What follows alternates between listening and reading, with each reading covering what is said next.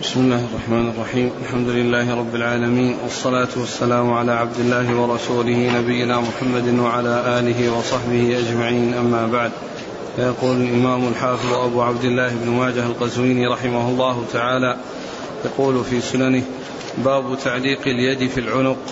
قال حدثنا أبو بكر بن أبي شيبة وأبو بشر بكر بن خلف ومحمد بن ومحمد بن بشار وأبو سلمة الجوباري. يحيى بن خلف قالوا حدثنا عمر بن علي بن عطاء بن مقدم عن حجاج عن مكحول عن ابن محيريز رضي الله عنه أنه قال سألت فضالة بن عبيد رضي الله عنه عن تعليق اليد في العنق فقال السنة فقال السنة. قطع رسول الله صلى الله عليه وسلم يد رجل ثم علقها في عنقه. بسم الله الرحمن الرحيم. الحمد لله رب العالمين وصلى الله وسلم وبارك على عبده ورسوله نبينا محمد وعلى آله وأصحابه أجمعين. أما بعد يقول الإمام ماجه رحمه الله باب في تعليق يد السارق في عنقه أي بعد قطعها. ورد في هذا الحديث عن فضالة بن عبيد رضي الله تعالى عنه ان أنه سئل عن تعليق يد السارق في عنقه فقال السنة. أي أن هذه هي السنة. قطع رسول الله صلى الله عليه وسلم يد سارق وعلقها في عنقه يعني أمر بقطع والتعليق. أمر بالقطع وبالتعليق. والحديث ليس بصحيح. فلا يثبت يعني هذا الحكم لأنه جاء من إسناد فيه الحجاج بن أرطاه وهو مدلس وكذلك الراوي عنه أيضا فيه كلام. نعم. قال حدثنا أبو بكر بن أبي شيبة. ثقة أخرج أصحاب الكتب إلا الترمذي. وأبو بشر أبو بشر بكر بن خلف. وهو؟ صدوق في البخاري تعليقا وأبو داود وابن ماجه. نعم. ومحمد بن بشار. هو ثقة أخرج أصحاب الكتب. وأبو سلمة الجوباري يحيى بن خلف. وهو؟ صدوق فإله مسلم وأبو داود والترمذي وابن ماجه. نعم. عن عمر بن علي بن عطاء بن مقدم. وهو ثقة أخرج أصحاب الكتب. نعم. عن حجاج. عن حجاج وهو بن أرطاه بن أرطاه وهو صدوق. كثير الخطأ والتدليس خرج البخاري المفرد ومسلم وأصحاب السنن. يعني الكلام في إنما هو في الحجاج بن أرطاه الذي قبله هو ثقة. نعم. عن مكحول. هو ثقة أخرج البخاري في القراءة ومسلم وأصحاب السنن. عن ابن محيريز.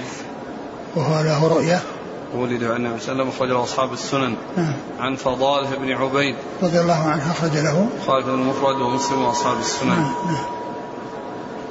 قال رحمه الله تعالى باب السارق يعترف.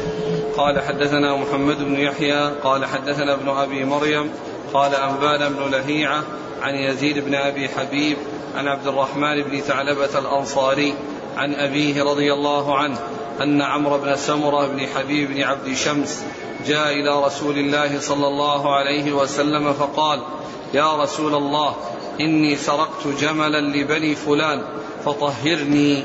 فأرسل إليهم النبي صلى الله عليه وسلم فقالوا إن افتقدنا جملا لنا فأمر به النبي صلى الله عليه وسلم فقطعت يده. قال ثعلبة أنا أنظر إليه حين وقعت يده وهو يقول الحمد لله الذي طهرني منك أردت أن تدخلي جسدي النار. ثم ذكر آه، عز السارق يعترف. معلوم أن الحكم آه، في السرقة إنما يثبت بالشهود أو بالاعتراف. إما بالشهود الذين يشهدون على ذلك أو بالاعتراف. والاعتراف آه، طريقا من طريق من طرق ثبوت آه، السرقة. يعني حيث يعترف الإنسان بأنه سرق فيحكم عليه باعترافه. ثم ذكر هذا الحديث عن ثعلبة رضي الله عنه أن أن آه أن رجلا؟ عمرو بن سمرة بن حبيب بن عبد شمس نعم. قال يا رسول الله سرقت جملا لبني فلان فطهرني. أن عمرو بن سمرة ابن ابن حبيب نعم ابن عبد شمس جاء إلى النبي صلى الله عليه وسلم وقال إني سرقت جملا فطهرني. فأرسل يعني إلى يعني إلى أهل الجمل وقالوا إنا فقدناه. فالنبي صلى الله عليه وسلم أمر بقطعه فقطع قال ثعلبة رأيته ويده تسقط يعني بعد قطعها وقال الحمد لله الذي طهرني منك آه إنك أردت أن تدخلي جسد النار. أردت أن تدخلي جسد النار.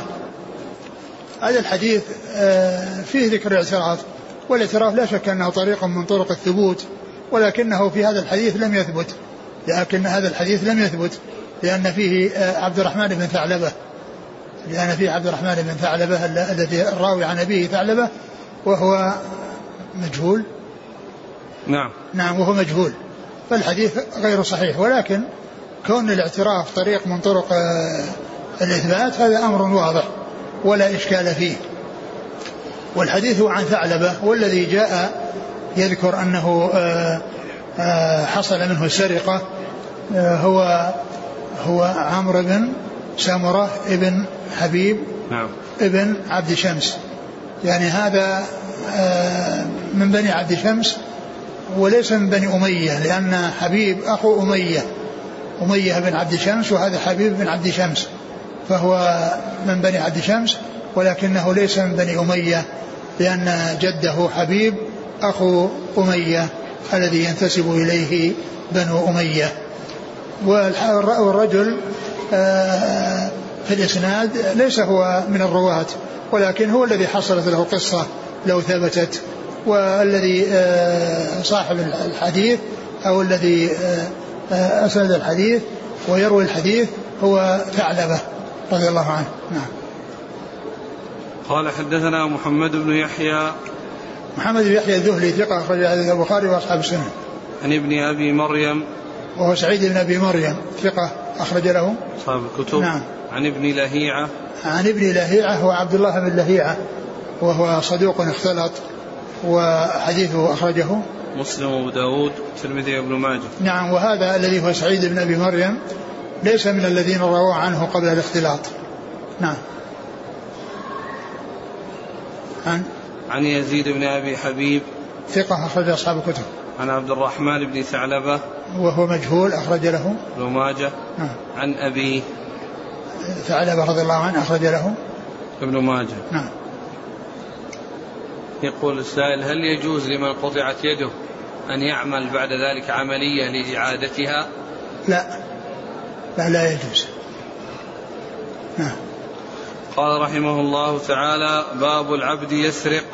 قال حدثنا أبو بكر بن أبي شيبة قال حدثنا أبو أسامة عن أبي عوانة عن عمر بن أبي سلمة عن أبيه عن أبي هريرة رضي الله عنه أنه قال قال رسول الله صلى الله عليه وسلم إذا سرق العبد فبيعوه ولو بنش.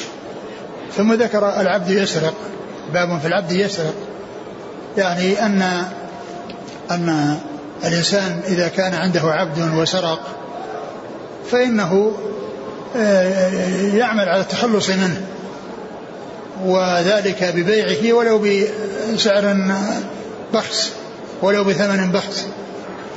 وأورد في هذا الحديث أن أن النبي صلى الله عليه وسلم قال إذا سرق عبد أحدكم فبيعوه ولو بنش. والنش هو نصف أقية من الدراهم يعني مقدار عشرين درهما. وقيل إنه النصف من كل شيء. أنه النصف من كل شيء. يعني أن أنه يباع بشيء قليل. يعني ليس يعني بشيء كامل أو بشيء وافر وإنما يكون بشيء قليل. والنش المشهور فيه أنه نصف أوقية والأوقية أربعون درهما. وقد مر في بعض الأحاديث يعني ما يتعلق بذكر النش وأنه نصف أوقية وهذا الحديث يدل على أن العبد عندما يسرق فإنه يتخلص منه وذلك أنه إذا بيع أولا يجب أن يبين عيبه وأن لا يغرى فيه من يباع عليه وذلك أنه إذا بيع قد يكون تتغير الحال من سيد إلى سيد وقد يكون السيد الأول آه، يقتر عليه أو يضيق عليه ويحتاج وقد يضطر إلى أن يسرق. وإذا بيع إلى شخص آخر قد يكون أحسن منه حالا وأحسن منه معاملة وقد يكون يعني واسع المال كما سبق أن مر في في, في, في الأمة. إذا يعني آه، إذا زنت فإنها تجلد وإذا تكرر زناها فإنها تباع ولو بحبل من شعر. تباع ولو بحبل من شعر يعني ولو بشيء تافه ولكن لا بد من التبيين. ف آه، وذلك أن تغير المكان وتغير الوضع بالنسبة للإنسان المملوك من حال إلى حال سواء كان ذكرا أو أنثى فإن ذلك له آه، قد يأتي بفائدة وقد يترتب عليه مصلحة وهي تغير الحال وتغير المعاملة وتغير الوضع المالي وقد يكون هناك أسباب تقتضي أنه يسرق فتزول هذه الأسباب بانتقاله من حال إلى حال كما أن الأمة قد يتغير حالها في الزنا بأن يكون الأول يعني لا يعني لا يحقق لها رغبتها فيكون الثاني عنده من القوة ما يمكنه أن يعفها وأن لا يعني لا تفكر بالفعل المحرم. والحديث في ضعفه بعض أهل العلم في بعض في في إسناده لأن في عمر بن أبي أبي سلمة ولكنه يعني من حيث المعنى هو مطابق لحديث زنا الأمة وبيعها ولو بأرخص الأثمان ومتفق معه أيضا في أن تغير الحال من سيد إلى سيد يتغير بها وضع العبد آه، كما يتغير بها وضع الأمة. نعم. قال حدثنا أبو بكر بن أبي شيبة عن أبي أسامة. أبو أسامة حماد بن أسامة ثقة أخرج أصحاب الكتب. عن أبي عوانة. الوضاح بن عبد الله اليشكري ثقة أخرج أصحاب الكتب. عن عمر بن أبي سلمة. وهو صدوق. صدوق يخطئ قال البخاري تعليقا وأصحاب السنن. نعم. عن أبيه عن أبي هريرة. أبوه سل... أبوه أبو سلمة بن عبد الرحمن بن عوف ثقة أخرج أصحاب الكتب. ونعم وأبو هريرة هو أكثر الصحابة حديثا.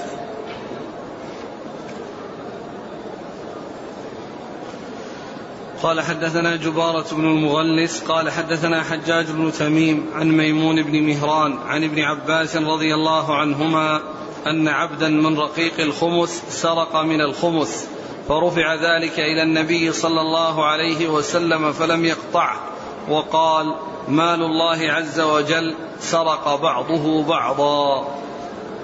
ثم ذكر هذا الحديث عن عن عن ابن عباس. عن عباس أن عبدا سرق من الخمس. فلم الخمس يعني الخمس الغنيمة إذا خمست وصار خمسها يعني يكون لله ويصرف في مصارف الخير. والأربعة الأخماس هي للغانمين ولكن العبد هذا سرق من الخمس والخمس لبيت المال. فقال هذا آه لم يقطعه النبي صلى الله عليه وسلم وقال هذا مال الله سرق من مال الله لأن العبد مال لسيده والمال الذي هو يعني هذا الخمس الذي هو يعني من أموال بيت المال يعني هو مال الله. فقال يعني مال الله مال الله سرق مال الله. والحديث ضعيف من حيث الإسناد ولكن يعني ولكن الحكم أن العبد مثل غيره إذا حصل منه السرقة فإنه يقطع إذا ثبت عليه البينة. ولكنه إذا كانت السرقة سواء من الحر أو من العبد إنما هي من بيت المال ففيها شبهة. فيها شبهة لأن له نصيب في بيت المال. والإنسان إذا كان له نصيب في الشيء وحصل منه السرقة فإن فإنها شبهة تدرأ بها الحد. والعبد لو سرق مثل الحر لو سرق يعني في شيء لا شبهة فيه فإنه يقطع. وأما إذا كانت السرقة يعني من شيء فيه للإنسان فيه حق كأن يكون يعني الوالد سرق من مال ولده أو الولد سرق من مال والده أو إنسان سرق من بيت المال فإن هذه شبهة تدعو بها الحدود شبهة تدرى بها الحدود. وهذا لا فرق فيه بين الحر والعبد. أما قوله مال الله سرق من مال الله هذا غير المستقيم حيث المعنى.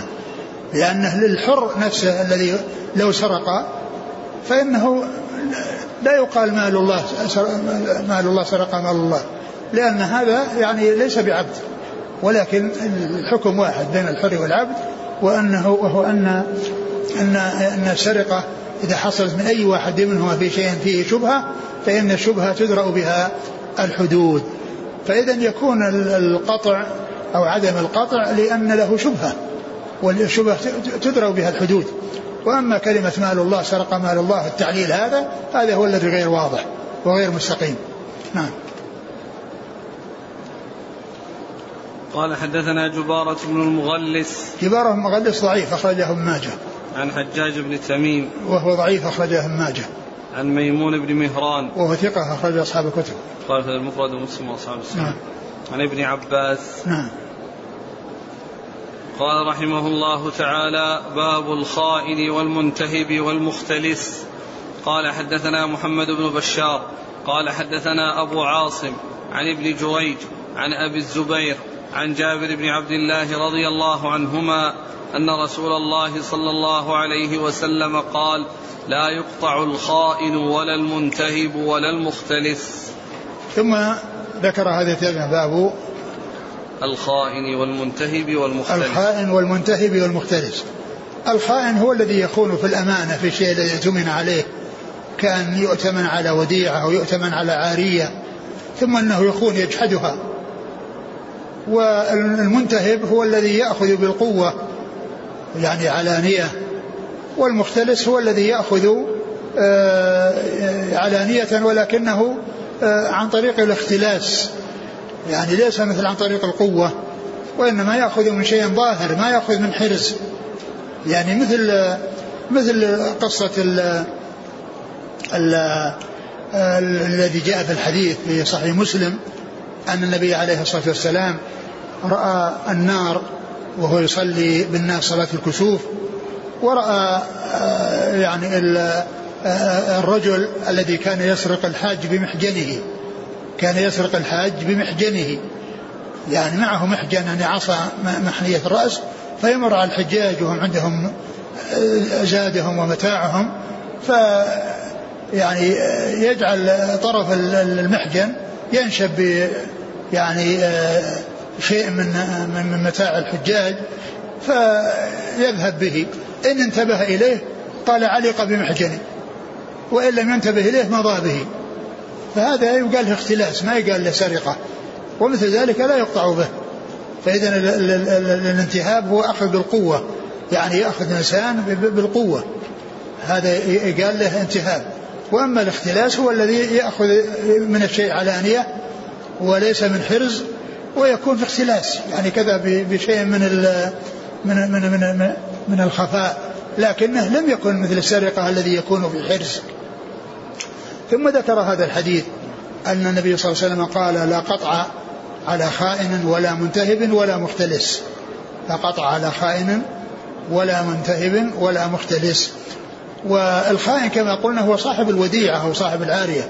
وهذا يبين لنا أن المخزومية التي سبق أن مر ذكرها وأنه جاء أنها تسرق تسرق وأنها تجحد تستعير المتاع وتجحده أن القطع إنما هو من أجل السرقة.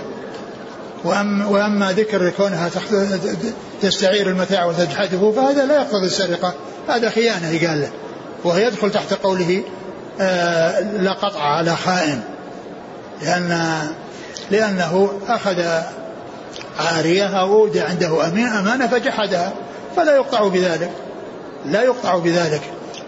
فما جاء في حديث المخزومية إنما القطع من أجل السرقة لأن ذكر من صفاتها أنها تسرق تسرق وأنها تجحد تستعير المتاع وتجحده والقطع إنما هو للسرقة وليس لجحد المتاع و آه، عدم الأمانة فيه.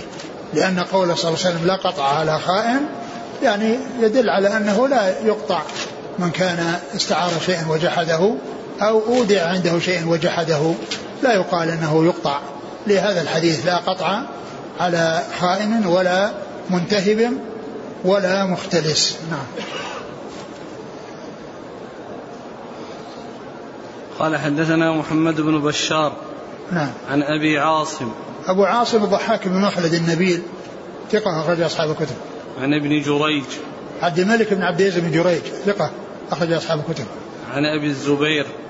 محمد بن مسلم صدوق أخرج له أصحاب الكتب. عن جابر بن عبد الله. وابن جريج وأبو الزبير مدلسان وابن جريج صرح بالتحديث في سنن النسائي وأبو آه، الزبير تابعه عبد الله بن دينار في صحيح ابن حبان فمسألة التدليس أو حصول التدليس من هذين الرجلين لا يؤثر لأن أحدهما قد صرح بالسماع والثاني توبع آه، من ثقة من ثقة يعني في صحيح ابن حبان فالحديث صحيح. نعم. قال حدثنا محمد بن يحيى قال حدثنا محمد بن عاصم بن جعفر المصري قال حدثنا, قال حدثنا المفضل بن فضالة عن يونس بن يزيد عن ابن شهاب عن إبراهيم بن عبد الرحمن بن عوف رضي الله عنه عن أبيه رضي الله عنه أنه قال سمعت رسول الله صلى الله عليه وعلى آله وسلم يقول ليس على المختلس قطع. ثم ذكر هذا الحديث وهو جزء أو يعتبر يعني يدل على واحد من الأمور الثلاثة التي مرت في الحديث السابق ليس على مختلس قطع لأن الحديث الأول فيه ليس على خائن ولا منتهب ولا مختلس. هذا يتعلق بالمختلس وأنه ليس عليه قطع نعم. قال حدثنا محمد بن يحيى نعم. عن محمد بن عاصم بن جعفر. وهو؟ ثقة أخرجه ابن ماجه. نعم. عن المفضل بن فضالة. وهو؟ ثقة أخرجه أصحاب الكتب. نعم. عن يونس بن يزيد عن ابن شهاب. يونس بن يزيد ثقة أخرج أصحاب الكتب وابن شهاب محمد بن مسلم بن عبد الله بن شهاب ثقة أخرج أصحاب الكتب. عن إبراهيم بن عبد الرحمن بن عوف. وهو؟ له رؤية أخرج أصحاب الكتب إلا الترمذي. نعم. عن أبيه. أبو عبد الرحمن بن عوف رضي الله عنه أخرجه أصحاب الكتب. كيف الجمع مع حديث المخزومية التي كانت تستعير المتاع فتجحده؟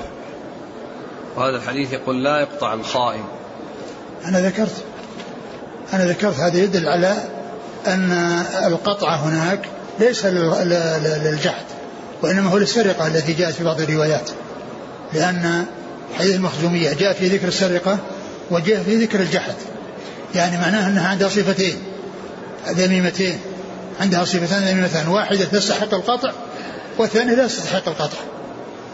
صفتان ذميمتان إحداهما تستحق بها القطع وهي السرقة والثانية لا تستحق بها القطع وهي آه، آه، جحد المتاع. فهذا يعني الحديث يبين أن جحد المتاع ليس يكون في قطع والمخزومية لم تقطع من أجل جحد المتاع ولكنها قطعت من أجل السرقة قال رحمه الله تعالى باب لا يقطع في ثمر ولا كثر. قال حدثنا علي بن محمد قال حدثنا وكيع عن سفيان عن يحيى بن سعيد عن محمد بن يحيى بن حبان عن عمه واسع بن حبان رضي الله عنهما عن رافع بن خديج رضي الله عنه أنه قال قال رسول الله صلى الله عليه وعلى آله وسلم لا قطع في ثمر ولا كثر. ثم ذكر باب لا قطع. في ثمر ولا كثر. لا قطع في ثمر ولا كثر. الثمر هو ثمر النخل على رؤوس النخل. الثمر وهو فهو في النخل والكثر هو الجمار الذي يكون في النخل يعني في آه، في آه، في في, في, في أصله. يعني آه، لأنه شيء طيب ويؤكل فلا سرقة لا قطع فيه. إذا إنسان قطع يعني أخذ شيء من جمار أو أخذ شيئا من يعني القنوان المعلقة في النخل فإنه لا لا لا قطع في ذلك. لا قطع في ذلك. وإذا كان الإنسان محتاجا وأكل فله ذلك كما سبق أن مر في بعض الأحاديث أنه مر ببستان يعني قوم وأكل فإن له أن يأكل دون أن يتخذ قبنة يعني دون أن يحمل معه شيئا وإنما يقضي حاجته فقط ويملأ بطنه لكن لا يتخذ معه شيئا يذهب به. فالحديث يدل على أنه لا قطع في مثل ذلك. يعني كل إنسان يأخذ من, من, من, من النخل ومن ثمر النخل أو من الجمار لا قطع في ثمر ولا كثر. نعم. قال حدثنا علي بن محمد الطنافسي ثقة أخرج حديث النسائي في مسند علي وابن ماجه. عن وكيع وكيع بن الجراح الرؤاسي ثقة أخرج أصحاب الكتب. عن سفيان سفيان الثوري ثقة أخرج أصحاب الكتب. عن يحيى بن سعيد الأنصاري ثقة أخرج أصحاب الكتب. عن محمد بن يحيى بن حبان وهو ثقة أخرج أصحاب الكتب. نعم. عن عمه واسع بن حبان وهو صحابي أخرج له أصحاب أصحاب الكتب. نعم. عن رافع بن خديج. رضي الله عنه أخرج أصحاب الكتب. قال حدثنا هشام بن عمار قال حدثنا سعد بن سعيد المقبري عن أخيه عن أبيه عن أبي هريرة رضي الله عنه أنه قال قال رسول الله صلى الله عليه وعلى آله وسلم لا قطع في ثمر ولا كثر ثم ذكر هذا الحديث لا قطع في ثمر ولا كثر وهو مثل الذي قبله ولكنه إسناد ضعيف ومتنه صحيح الإسناد ضعيف والمتن صحيح لأن الحديث الذي قبله صحيح وهذا إسناده ضعيف ولكن المتن صحيح بالذي قبله. نعم. قال حدثنا هشام بن عمار عن سعد بن سعيد المقبري هشام بن عمار صدوق أخرجه البخاري وأصحاب السنن. وسعد بن أبي سعيد المقبري مجهول أو مقبول؟ لين الحديث. لين الحديث أخرج له. ابن ماجه. وأخوه عبد الله متروك أخرج له. الترمذي وابن ماجه. نعم. عن أبيه. سعيد المقبري ثقة أخرج أصحاب الكتب. عن أبي هريرة. نعم. قال رحمه الله تعالى باب من سرق من الحرز. قال حدثني قال حدثنا أبو بكر بن أبي شيبة. قال حدثنا شبابة عن مالك بن أنس عن الزهري عن عبد الله بن صفوان عن أبيه رضي الله عنه أنه نام في المسجد وتوسد رداءه فأخذ من تحت رأسه فجاء بسارقه إلى النبي صلى الله عليه وسلم فأمر به النبي صلى الله عليه وسلم أن يقطع فقال صفوان يا رسول الله لم أرد هذا ردائي عليه صدقة فقال رسول الله صلى الله عليه وسلم فهلا قبل أن تأتيني به؟ ثم ذكر باب باب الحرز من سرق من الحرز باب من سرق من الحرز يعني أن السرقة إنما تكون من حرز والحرز هو المكان الذي يعد لحفظ الشيء ويعني حفظه. هذا هو الحرز وهو يختلف بكل شيء بحسبه. ف يعني حرز مثلا في مثلا في بيت حرز في مستودع حرز حرز في آه، مكان يعني يعني خاص ب يعني غنم أو حظائر أو ما إلى ذلك مما يتخذ لحفظ الاشياء فاذا اخذ من الحرز فهذا هو الذي يكون سرقه وهو الذي فيه القطع وذلك لخفاء الامر فصارت فيه هذه العقوبة حتى يبتعد الناس من الأخذ من الأحراز. وأما الشيء الذي يكون ظاهرا ولا ولا ولا قطع فيه فهذا يصير ظاهر للناس والناس يتنبهون له ويعرفون من يحصل منه الاختلاس ومن حصل منه الانتهاب ومن حصل منه الخيانة فلا يكون في ذلك قطع. وإنما القطع في ما يحصل بخفية ومن حرز. وإلا مجرد الخفية وحدها لا تكفي. مثل ما, ما ذكرنا في قضية الذي يسرق الحاج. فإنه يعني آه، في ذلك شيء من من الاختفاء وقد لا يتنبه له فيستمر به وقد يتنبه ويعتذر بأنه علق بمحجنه. ثم ذكر هذا الحديث عن صفوان بن أمية أنه كان نائما في المسجد وقد آه، آه، توسد رداءه فجاء رجل واستله من منه فرفع أمره النبي إلى النبي صلى الله عليه وسلم فأمر بقطعه قال ما جئت لهذا؟ يعني ما أتيت به لتقطعه وإنما أتيت يعني كأن يعني يظن مثلا يحتاج إلى تأديب أو إلى أن شيء يخيفه. فقال ردائي عليه صدقة يعني أنا هذا الرداء الذي أخذه مني أنا مسامح فيه. الرسول صلى الله عليه وسلم قال هلا قبل أن تأتيني؟ لأن التنازل عن الحق في سرقة أو في آه، يعني آه، يعني يعني مما يصلح فيه التنازل آه، هذا يكون قبل البلوغ إلى السلطان. أما إذا بلغ السلطان فقد مر أنه لا يشفع في الحدود. قبل أن إذا وصلت إلى السلطان لا يشفع فيها وإنما تنفذ الحدود. فقال النبي صلى الله عليه وسلم هلا قبل أن تأتيني يعني هذا الذي قلته وأنك قد سامحته وأنك يعني آآ آآ مشفق عليه كان قبل أن يصل إليه فقطعه. نعم. وهذا يعني الحرز هنا يعني كونه تحت تحت رأسه. نعم. ولا يكفي لو كان في المسجد لأن المسجد ما قال لحرز يعني مو مستودع. فالإنسان يعني قد يضع يعني يعني حاجته ويأتي إنسان ويأخذها فلا يقال أنه أخذها من حرز لأن هذا ليس مكان لحفظ المسجد ليس مكان لحفظ الأشياء ولكن ال ال ال كونه جعله تحت رأسه هذا هو الذي يعتبر حرزا. نعم. قال حدثنا أبو بكر بن أبي شيبة عن شبابة. شبابة من سوار ثقة أخرج أصحاب الكتب. عن مالك بن أنس. إمام دار الهجرة محدث الفقيه أحد أصحاب المذاهب الأربعة المشهورة من مذاهب السنة. ثقة أخرج حديث أصحاب الكتب الستة. عن الزهري عن عبد الله بن صفوان. عبد الله بن صفوان هو؟ ولد على عهد النبي صلى الله عليه وسلم أخرج له مسلم والنسائي بن ماجه. نعم. عن أبيه صفوان بن أمية رضي الله عنه أخرج له؟ قال تعليقا مسلم وأصحاب السنن. نعم. هل يعتبر وضع الجوال في الجيب حرز له؟ نعم هذا يعني إذا كان الإنسان جاء يعني آه و يعني آه أخذه من جيبه خفية.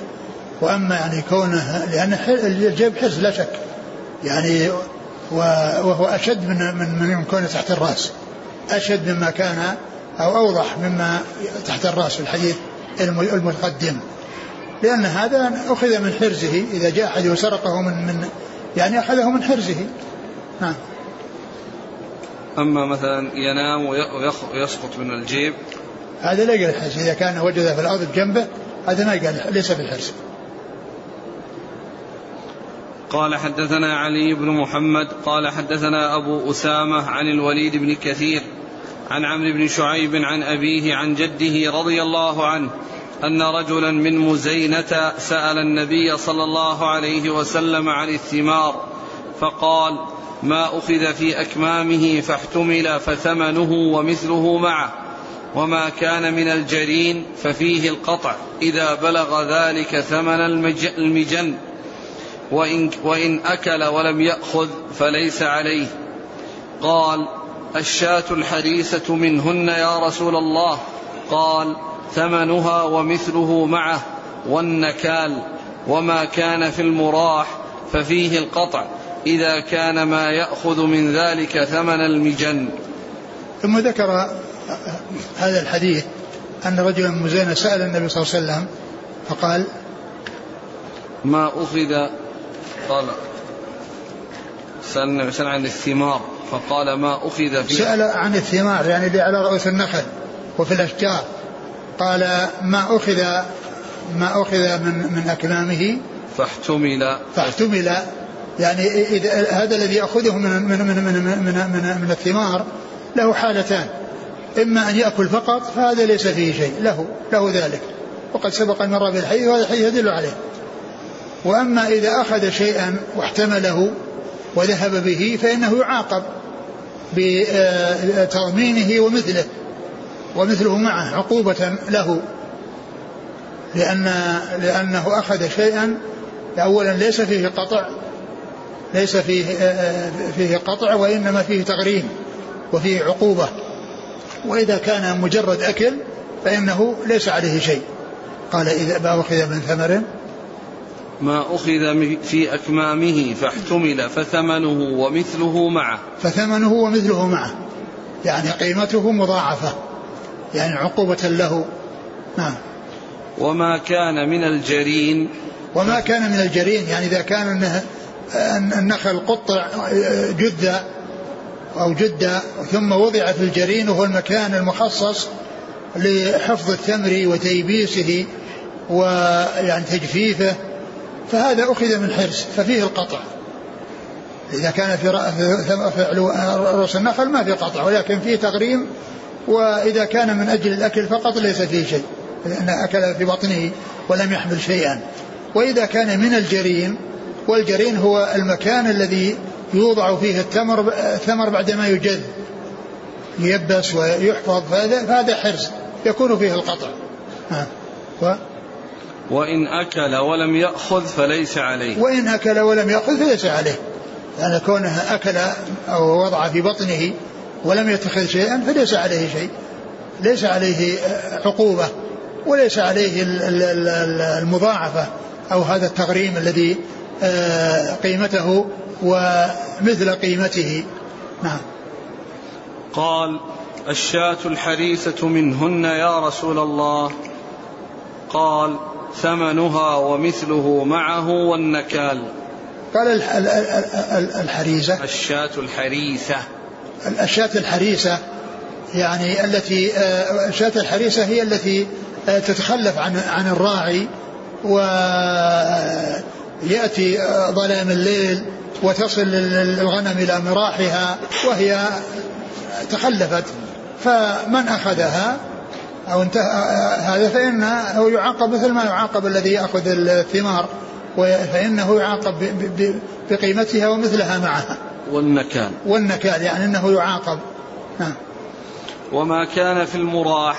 ففيه القطع إذا كان ما يأخذ من ذلك ثمن المجن. ما كان في المراح يعني الحظائر التي تخص للغنم لأن الغنم إذا يعني.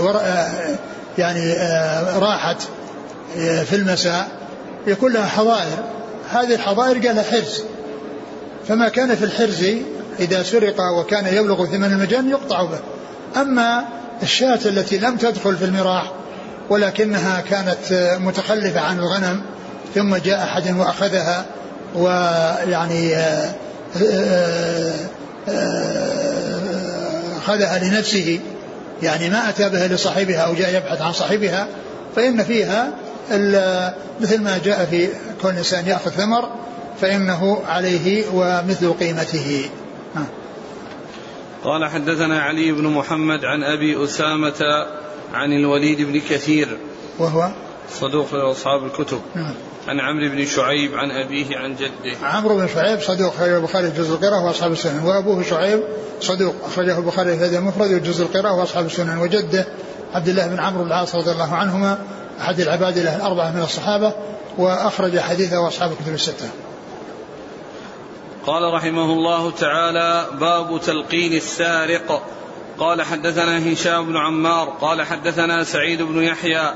قال حدثنا حماد بن سلمة عن إسحاق بن أبي طلحة قال سمعت أبا المنذر مولى أبي أبي ذر يذكر أن أبا أمية رضي الله عنه حدثه أن رسول الله صلى الله عليه وسلم أتي برص فاعترف اعترافا ولم يوجد معه المتاع. فقال رسول الله صلى الله عليه وسلم ما إخالك سرقت؟ قال بلى. ثم قال ما إخالك سرقت؟ قال بلى فأمر به فقطع. فقال النبي صلى الله عليه وسلم قل أستغفر الله وأتوب إليه. قال أستغفر الله وأتوب إليه. قال اللهم تب عليه مرتين. ثم ذكر باب تلقين السارق. باب تلقين السارق. يعني آه تلقينه يعني عدم المبادرة إلى قبول كلامه وأنه قد يكون يعني عنده شيء من الخلل أو يكون عنده شيء من النقص أو يكون عنده شيء من يعني الرهبة التي جعلته يقر بشيء وهو وهو, وهو سليم منه. لكن إذا تحقق من من السرقة وثبتت سواء كانت السرقة معه أو لم تكن ما دام أنه قد اعترف فإن القطع واجب واجب. وهذا هو الأصل كما سبق أن مر أن السرقة تثبت بالشهود أو بالاعتراف. تثبت بالشهود أو بالاعتراف. لكن التلقين يمكن أن يكون يعني أمرا يعني قد يكون فيه شبهة يعني من ناحية أن الرجل آه، قد يكون يعني حصل منه شيء يعني مع أنه آه، يعني آه، سليم وأنه ما حصل. فإذا كان هناك شيء أمر يقتضيه فإن ذلك لا بأس به وإلا فإن الأصل أن من اعترف بشيء فإنه يؤاخذ به. ومن العلماء من قال إنه إذا اعترف يحتاج إلى يعترف مرتين وبعضهم قال يكفي الاعتراف مرة واحدة. نعم. ثم قال في الآخر قل لما قطع قال أستغفر الله وأتوب إليه قيل يعني معلوم ان أن الذنوب أن الحدود تكفر تكفر الجرم الذي عوقب عليه وأنه حصل نصيب عقابه في الدنيا فلا يعاقب عليه بالآخرة لأن الحدود كفارات كما ثبتت بذلك السنة عن رسول الله عليه الصلاة والسلام وقد عرفنا فيما مضى أن الحدود جوابر يعني وهي زواجر يعني جوابر يعني تجبر النقص يعني الخلل الذي حصل من هذه السرقة خلاص انتهى. حصل نصيبه في الدنيا فلا يعذب عليه في الآخرة. فلا يعذب في عليه في الآخرة. فقوله قد قد يشكل مع ما علم وثبت في الأحاديث أن حديث كفارات قد يشكل معه قول النبي صلى الله عليه وسلم قل أستغفر الله وأتوب إليه. قل أستغفر الله وأتوب إليه. كونه قال له قل أستغفر الله وأتوب إليه. لأن الإنسان إذا أقيم عليه الحد خلاص انتهى. جزاءه انتهى. حصل في الدنيا فلا يؤخذ عليه بالآخرة. فقيل معنى ذلك أن أستغفر الله وأتوب إليه من سائر الذنوب. يعني أنه, أنه حصل جزاء من هذا الذنب الذي هو سرقة القطع ويستغفر الله ويتوب إليه من سائر الذنوب يعني من الذنوب الأخرى. وقيل إن معنى ذلك أنه قد يكون آه، أنه آه، لم يتب وأنها وأن عنده آه، قلبه منطو على يعني الرغبة في السرقة وعدم ال يعني الاحتفاء الاحتفاء بقضية كونه يقطع أو ما يقطع لأن قلبه متعلق بالسرقة. لكن الحديث في إسناده ضعف ولكن كون الحدود كفارات هذا لا إشكال فيه وقد جاءت به السنة. والحديث يعني فيه ذكر القطع والمعترف يعني يستحق القطع. وأما قضية الاستغفار فلو ثبت الحديث يحمل على يعني أن أنه آه، الاستغفار من سائر الذنوب لأن هذا الذنب قد غفره الله له بمعنى أنه لا يؤاخذ عليه مرة أخرى لأنه حصل نصيبه في الدنيا أو حصل عقوبته وجزاءه في الدنيا. نعم. لو أعدتم التلقين التلقين معناه. التلقين يعني كونه يعني لأن قال ما يخالك سرقت يعني كأنه لو قال إني ما سرقت يعني خلاص ما حد يطالبه أو ما حد يعني يلزم إذا قال إني ما ما سرقت أو إنه يعني تنبه. فالتلقين قوله ما يخالك سرقت. هذا هو اللي فيه التلقين. حكمه. ليس بلازم إلا إذا كان فيه احتمال آه، شيء يقتضيه. يعني هل يقال يستحب للقاضي أن يلقن لا يقال أنه يستحق يعني في لكنه لابد أن يتحقق. لابد أن يحصل منه التحقق بكونه سرق قال حدثنا هشام بن عمار عن سعيد بن يحيى. هو؟ صدوق وسط أخرج البخاري والنسائي بن ماجه. آه. عن حماد بن سلمة. ثقة أخرج البخاري تعليقا ومسلم وأصحاب السنن عن إسحاق بن أبي طلحة. وهو؟ ثقة أخرج أصحاب الكتب نعم. عن أبي المنذر مولى أبي ذر وهو مقبول أخرج نعم. أبو داود والنسائي بن ماجه نعم. عن أبي أمية مخزومي صحابي أخرج أبو داود والنسائي وابن ماجه نعم.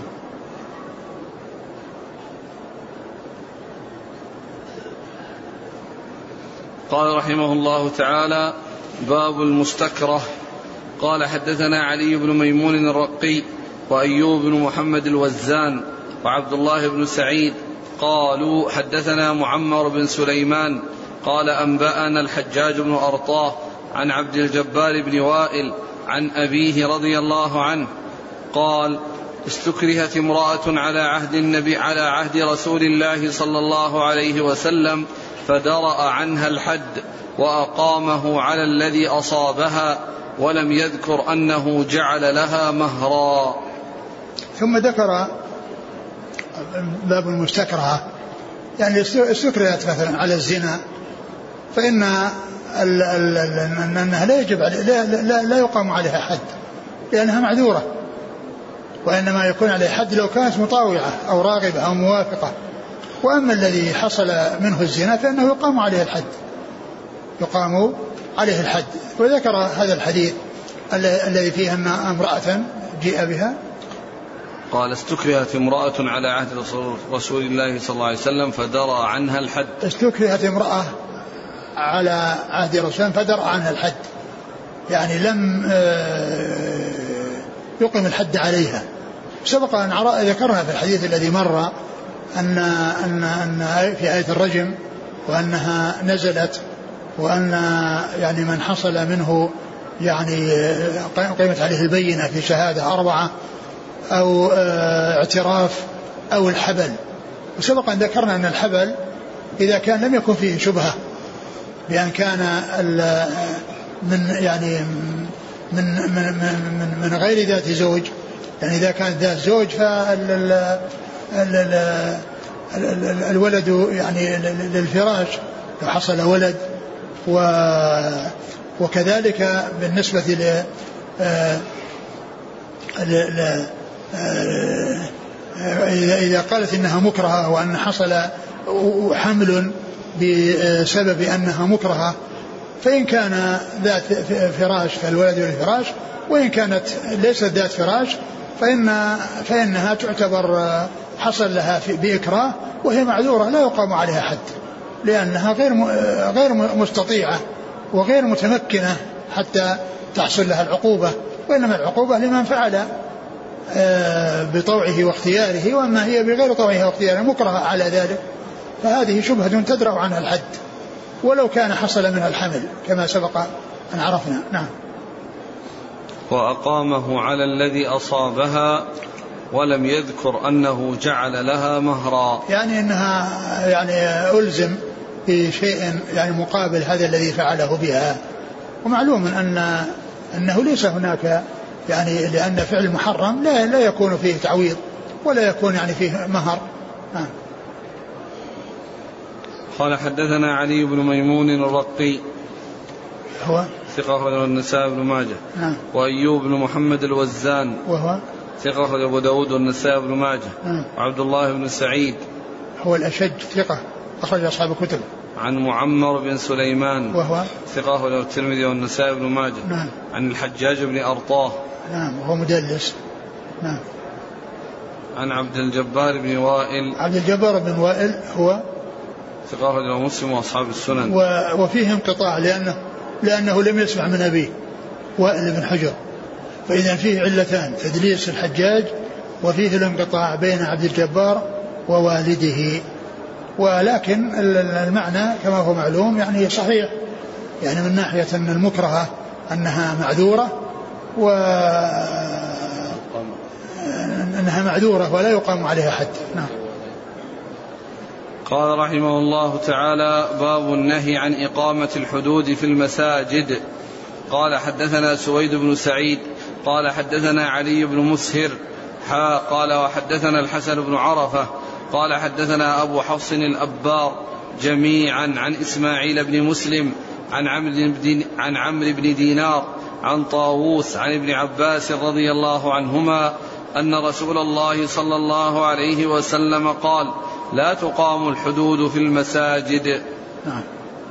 قال حدثنا محمد بن رمح قال أنبانا عبد الله بن لهيعة عن محمد بن عجلان أنه سمع عمرو بن شعيب يحدث عن أبيه عن جده رضي الله عنه أن رسول الله صلى الله عليه وسلم نهى عن جلد الحد في المساجد. ثم ذكر لا تقام الحدود في المساجد. يعني الحدود تقام في الأسواق ولا تقام في المساجد. وذلك أن أنه يحصل اللغط يعني في عندها وكذلك قد يحصل يعني إذا كان فيه قطع أو يعني قتل أنه يعني يحصل فيه خروج دماء وتوسيخ المساجد. فلا تكون المساجد محلا لإقامة الحدود. لهذه المحاذير يعني كونها محل للغط وهذا عام في جميع الحدود أو آه، خروج دم فيما إذا كان شيئا فيه آه، يعني خروج الدم كالقطع وكالرجم أو ما إلى ذلك. فجاءت السنة عن رسول الله عليه الصلاة والسلام بأن الحدود لا تقام في المساجد. يعني في هذين الحديثين اللذين فيهما يعني شيء من الكلام ولكن يقوي بعضهما بعضا وأيضا المعنى صحيح. يعني من حيث أن المساجد لا تكون عرضة لأن تكون للغط والأصوات أو كذلك فيما يتعلق بتقديرها وتوسيخها فيما يحصل يعني من دماء أو ما يحصل قد يحصل من يعني تبول بسبب إقامة الحد. نعم. قال حدثنا سويد بن سعيد هو؟ صدوق له مسلم بن ماجه. نعم. عن علي بن مسهر ثقة أخرج أصحاب الكتب. قال وحدثنا الحسن بن عرفة وهو صدوق أخرج له. الترمذي والنسائي في عمل يوم والليلة وابن ماجه. وهو الذي سبق أن ذكرت أن له عشرة من الولد سماهم بأسماء العشرة المبشرين بالجنة يعني سمى أبو بكر وعمر وعثمان وعلي وطلحة والزبير وسعد وسعيد وعبد الرحمن وعامر أبو عبيدة بن الجراح. عشرة أولاد سماهم بأسماء العشرة المبشرين بالجنة وذكرت أيضا أن مثله من دقيق العيد. فإنه أيضا يعني ذكر في ترجمته أنه آه، ترجمته في فوات الوفيات بأن له عشرة من الأبناء سماهم بأسماء العشرة المبشرين بالجنة. نعم. عن أبي حفص الأبار هو؟ صدوق البخاري في خلق أفعال العباد وأبو داود والنسائي بن ماجه. نعم. عن إسماعيل بن مسلم وهو المكي وهو ضعيف. ضعيف الحديث رجل الترمذي بن ماجه. نعم. عن عمرو بن دينار. عمرو بن دينار المكي ثقة أخرج أصحاب الكتب. عن طاووس. بن كيسان ثقة أخرج أصحاب الكتب. عن ابن عباس. نعم. قال حدثنا محمد بن رمح. هو المصري ثقة أخرج مسلم وابن ماجه. عن عبد الله بن لهيعة عن محمد بن عجلان. محمد بن عجلان صدوق أخرجه البخاري تعليقا مسلم وأصحاب السنن عن عمرو بن شعيب عن أبيه عن جده. نعم وابن لهيعة عرفنا أنه آه، بسبب الاختلاط وهنا الذي يروي عنه محمد بن رمح. فالحديثان يقوي بعضهما بعضا ويدلان على أن الحدود لا تقام في المساجد وإنما تقام في غيرها. والله تعالى أعلم وصلى الله وسلم وبارك على عبده ورسوله نبينا محمد وعلى آله وأصحابه أجمعين. جزاكم الله خيرا وبارك الله فيكم والهمكم الله الصواب ووفقكم للحق. نفعنا الله ما سمعنا غفر الله لنا ولكم وللمسلمين أجمعين.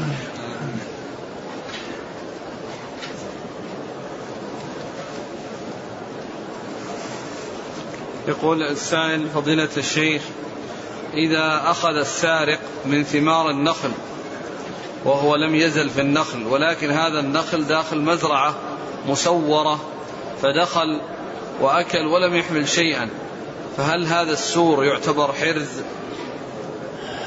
لا ما يقال أن هذا حرز لأنه ليس الأمر خاصا بكون النخل أنه لا, لا, لا جدار له. فإذا كان مضطرا أو محتاجا إلى الأكل ولم يجد صاحب البستان حتى يستأذن منه فله أن يأكل.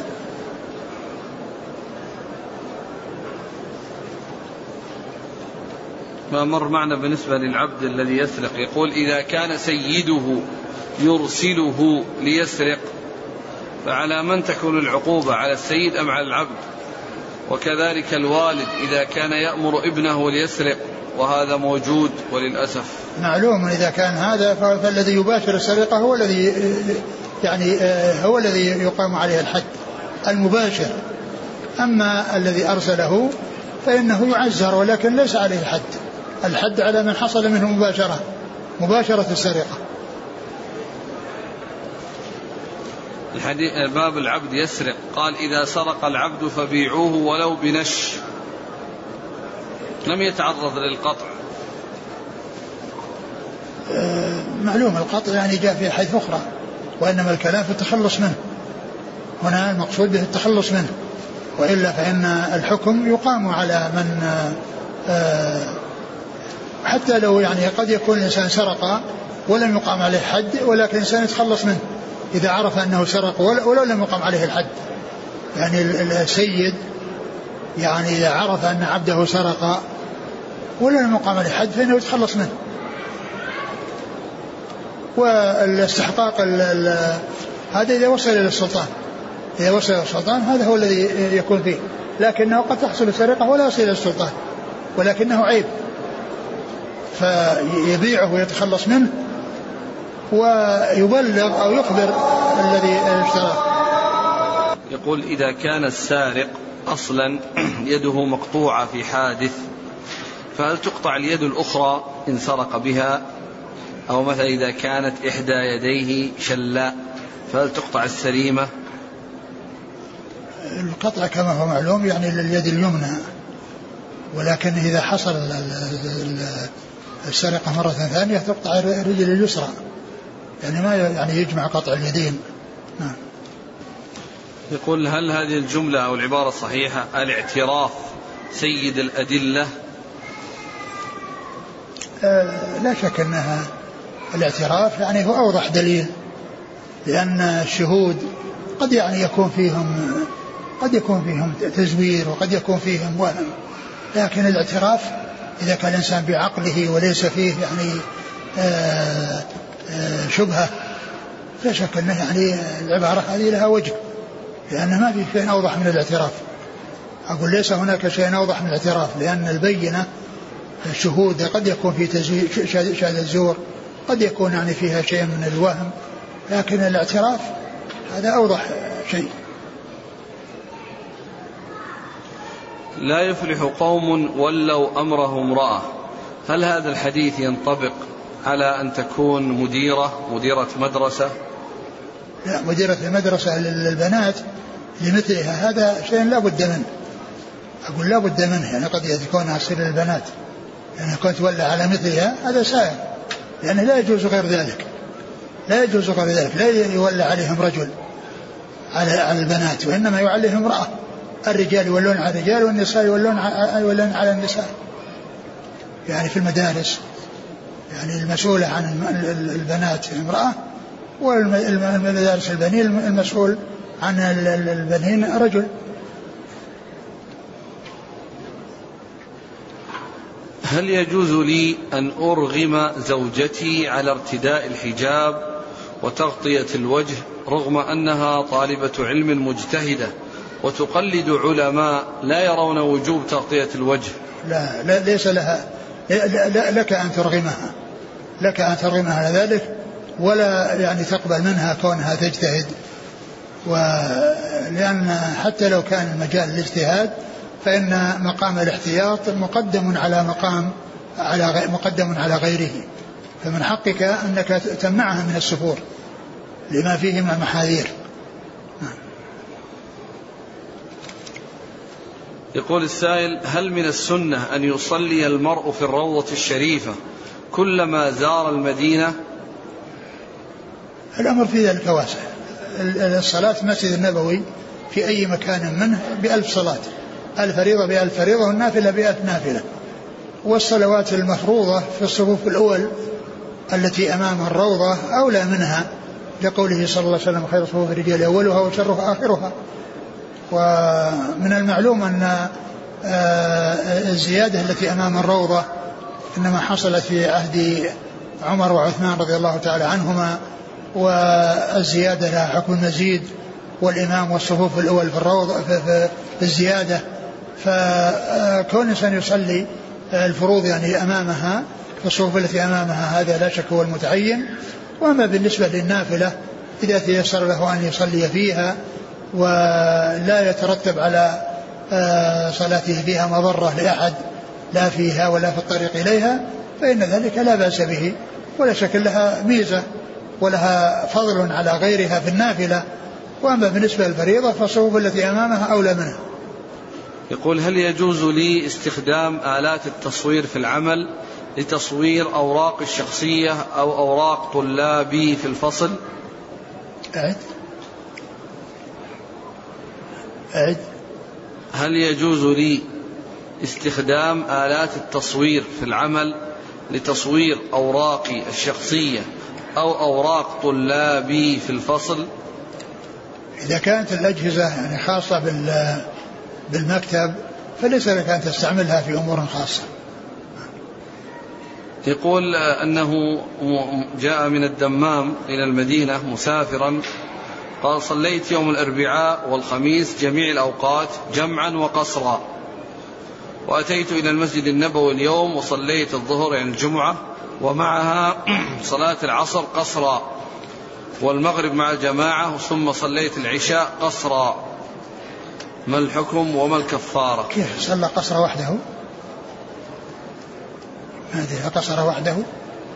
يعني الإنسان إذا صلى وحده يقصر. ما دام أنه مقيم أربعة أيام فأقل.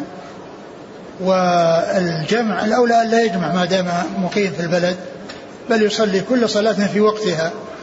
يصلي كل صلاة في وقتها. و إيش إيش بقي السؤال؟ والآن الجمعة صلى الجمعة لا لا يجوز لا يجوز له ذلك. لا يجوز أن يجمع العصر مع الجمعة. لا تجمع العصر مع الجمعة. وإذا كان فعل ذلك فعليه أن يعيدها. يعيد العصر. يقول أعمل طبيب في بلدي وأسأل عن حكم زراعة الأعضاء. إيش؟ حكم زراعة الأعضاء. لا أدري. هل يجوز غسل الأرضيات بماء زمزم؟ ما في بأس. يجوز الاستنجاء بماء زمزم. جزاكم الله خيرا. سبحانك الله وبحمدك أشهد أن لا إله إلا أنت أستغفرك وأتوب إليك.